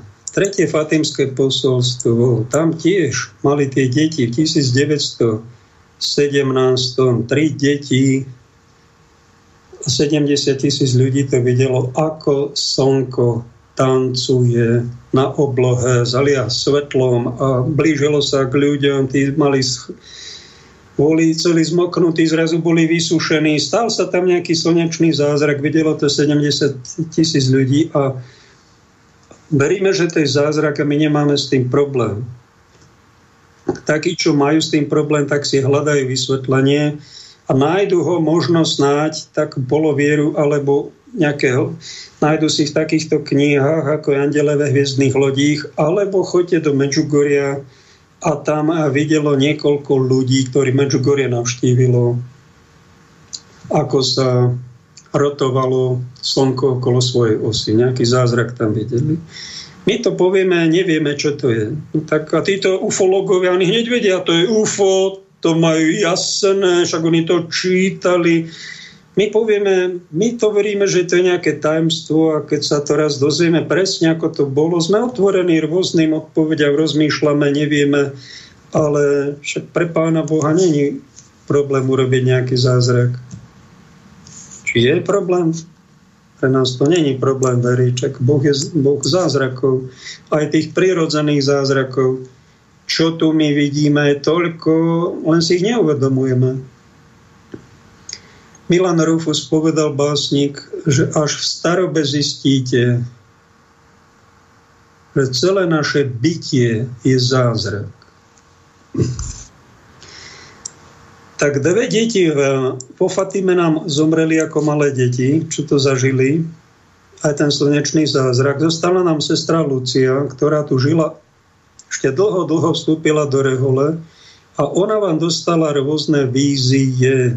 Vraj v roku 1929 mala víziu, ktorá bola pomenovaná ako druhé fatimské posolstvo potom neviem, v ktorom roku mala ďalšiu víziu, tretie fatimské posolstvo. No a možno mala tých vízií aj viac, len sú nezverejnené. Sú v Vatikánskom tajnom archíve a čo je zvláštne, že sa nedozvedáme z oficiálnych zdrojov, ale kadejako pomimo z kadejakých rečí a svedectiev, pretože tí, ktorí to posolstvo tie posolstva čítali v tom trezore, museli zložiť prísahu, že to neprezradia, pretože čo by sa stalo? No lebo by sa mohol zosypať, čo ja zosypať, ako domček z karát, myslíte? No tak zosypať sa môže ako domček z karát, akurát tento infantilný svet, církev svetej, církvi svetej to neublíži. Bodka. Počúvajte, čo sa stalo, keď nemeckí pútnici prišli na púť a Jan Pavel II, ktorý je dnes svetý, bol pápežom, sa ho pýtali na tretie posolstvo alebo na tie ďalšie posolstva sestry Lucie z Fatimy a on povedal takto. Vzhľadom na vážnosť obsahu Moji predchodcovia v Petrovom úrade diplomaticky radšej odložili vydanie, aby nenabádali svetovú mocnosť komunizmu k určitým krokom. Na druhej strane všetkým kresťanom by malo stačiť vedieť toto. Ak existuje posolstvo, v ktorom je napísané, že oceány zaplavia celé oblasti Zeme a že z jedného okamihu na druhý zahynú milióny ľudí, naozaj už nie je zverejnenie takejto správy niečo, po čom by ľudstvo až tak túžilo. Odpovedal vraj svätý pápež Ján Pavol II a povedal tam niečo, čo v tom treťom fatímskom posolstve nebolo tam bolo toto pokánie, pokánie, pokánie, zvolal aniel silným hlasom. A videli sme v nesmiernom svetle, ktorým je Boh, niečo podobné tomu, ako sa ľudia objavujú v zrkadle, keď pred ním prechádzajú. Biskupa oblečeného v bielom, mali sme dojem, že to je svetý otec. Iní biskupy, kňazi, reholníci a reholníči stúpali na strmý vrch, na vrchole ktorého bol veľký kríž – z nahrubo otesaných kmeňov ako z korkového stromu z kôrov. Predtým, ako tam svätý Otec prišiel, prešiel veľkým mestom na poli v ruinách a na poli trasúcim sa zastavujúcim krokom, sužovaný bolesťou a smútkom, modlil sa za duše zosnulých, ktoré stretol na svojej ceste. Keď dosiahol vrchol hory na kolenách, na úpeti veľkého kríža ho zabila skupina vojakov, ktorí na ňo strieľali guľkami a šípmi a tak zomírali jeden po druhom aj ďalší biskupy, kňazi, nábožní muži a ženy a rôzni lajci rôzneho postavenia. Pod oboma ramenami kríža boli dvaja aníly, každý s kryštálovým asperzóriom, čiže takým sveteničkou v ruke, do ktorého zbierali krv mučeníkov a ňou kropili duše, ktoré kráčali k Bohu. Toto je oficiálne znenie 3. Fatimského posolstva zverejnené Vatikánom v roku 2000. A to predtým od Jana Pavla II. bol taký komentár, ako keby ozaj ešte niečo bolo, čo zverejnené nebolo. V roku 1995 kardinál Luigi Ciappi pápežský teológ predchádzajúcich pápežov v rozpeti 40 rokov urobil zjavenie týkajúce sa a niečo odhalil z obsahu tajemstva. Cituje to Ferrar. V treťom tajemstve je okrem iného predpovedané, že veľké odpadnutie v cirkvi začne na vrchole. Veľmi zvláštna veta. No, dnes by sme to mohli vyložiť tak, že pápež strašne znepokojil církev, rozdelil ho a očkovanie zaviedol ako keby povinne a odobril ho a my vieme, že už urobilo veľmi veľa škody. Tak to ako keby to odpadnutie začalo z vrcholu, no ale aby som tom Františka neobvinil, že on je na vine, tí poradcovia sú na vine. A toto je cez nejaký plán, ak je toto pravda. Dúfam, že nehovorím niečo cestné, Narážka na odpadnutie pastierov aj v zjavení Apoštola Jana 12.4, kde padajú hviezdy, takzvané. Druhým je drak, ktorý je proti žene, si to žela a zožierie jej potomstvo. Toto sprísahanie proti životu, na to varoval už pápež Jan Pavol II. V dnešnom kultúrnom a spoločenskom kontexte ktorom veda a lekárska prax riskujú, že stratia zo zretela svoju vlastnú etiku. Zdravotníckí pracovníci môžu byť niekedy v silnom pokušení stať sa manipulátormi života alebo dokonca agentami smrti, varoval svetý polský pápež. Podľa Ferrara sa verí, že vraj Panna Mária zahrnula slova spolu s víziou, ktorú opísala sestra Lucia, že toto potlačenie textu, zatajenie textu môže byť tým, čo v skutočnosti obsahuje príliš kontroverzné posolstvo. Nám sa dá len špekulovať, čo je cesta a čo je z cesty, čo je pravda, čo je lož, prečo bolo niečo zatajené a či môže aj budúci pápež zlyhať, aby prišlo k všeobecnému kolapsu viery histórii cirkvi sa nám totiž stalo, máme sme 266 pápežov aj s Františkom a 40 z nich bolo antipápežov ešte okrem toho. A tí niekedy riadili církev. Ak by sa náhodou dostal na konci dejí nekanonicky zvolený Petrov nástupca, ktorý by zavádzal nejaké novoty a príliš by bol s globalistami už nielen jednou nohou, ale obidvoma nohami a všetko by vykonával podľa vzoru tej šelmy. Prišlo by ku kolapsu viery, absolútnemu zmeteniu, no tak to by bola vhodná pôda na záverečný, záverečnú hrobozovládu Antikrista. Či sa tohto dožijeme, niektorí to pripisujú už, že toto robí pápež František. Ja si myslím, že robí, čo sa mu dá, má veľmi nelahkú pozíciu, ale že by on bol antikrist, myslím, že nie je to pravda. Ak niekto nenávidí Františka opakovane ako jeden človek, Jan mi stále na Facebook píše, že ako František je už antikrist a všetko zle robí a zloba mu ide z očí. Jednoducho ty ho nenávidíš, nič dobre na ňom nevidíš. Uletel si si na cestí. Skúmaj sám seba, a nauč ľudí rozlišovať. Pretože takto by sme sa my o svojom kňazovi, o svojom biskupovi, pápežovi nemali vyjadrovať. To je strata apostázia. Strata viery. Ideme vyčítať Vatikánu, aké robí kroky a my sami porušujeme Božie zákony a napríklad surovo, na hulváta, už niektoré na chrapúňa odsudzujeme. Nič dobré na blížnom nevidíme. Ešte nebol posledný súd a ty si už zatratil, ty si už niekoho odsúdil, ty si už niekoho totálne očiernil za to, že má pápež čierne topánky. To neznamená, že je úplne celý čierny a všetko robí zle. Ako môžete mať takúto zlobu a klamať? Že kto, kto spomína vomši pápeža Františka v jednote s pápežom Františkom, tak sa sám vylúčuje z cirkvy, už je exkomunikovaný a jeho spása už ne, nebude väčšina. Ako môžete takéto nehorázne bludy učiť a miliardu katolíkov na nich napľuť? Ako toto môžete robiť? To je zatmenie rozumu, zatmenie srdca, zatmenie všetkého. Však vy ste ako hlásatelia temnoty. Si radšej, radšej pustím toho Georgia Dibitonta, tam aspoň niečo pozitívne v tých mimozemšťanoch, lebo toto je úplne negatívne. Negativizovanie, totálne nerozlišovanie, čo je dobré, čo zlé a iba surové odsudzovanie.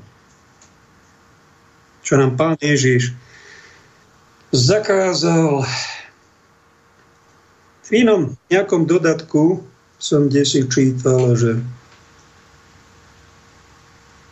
A vlastne to ma radšej neprečítam, to sú také nepríjemné, nepríjemné veci, čo tu ja budem rozširovať, nejaké negácie. Blíži sa záver relácie. Pozrieme, či tu mám ešte nejakú reakciu. Radšej skončím takouto krajšou vetou.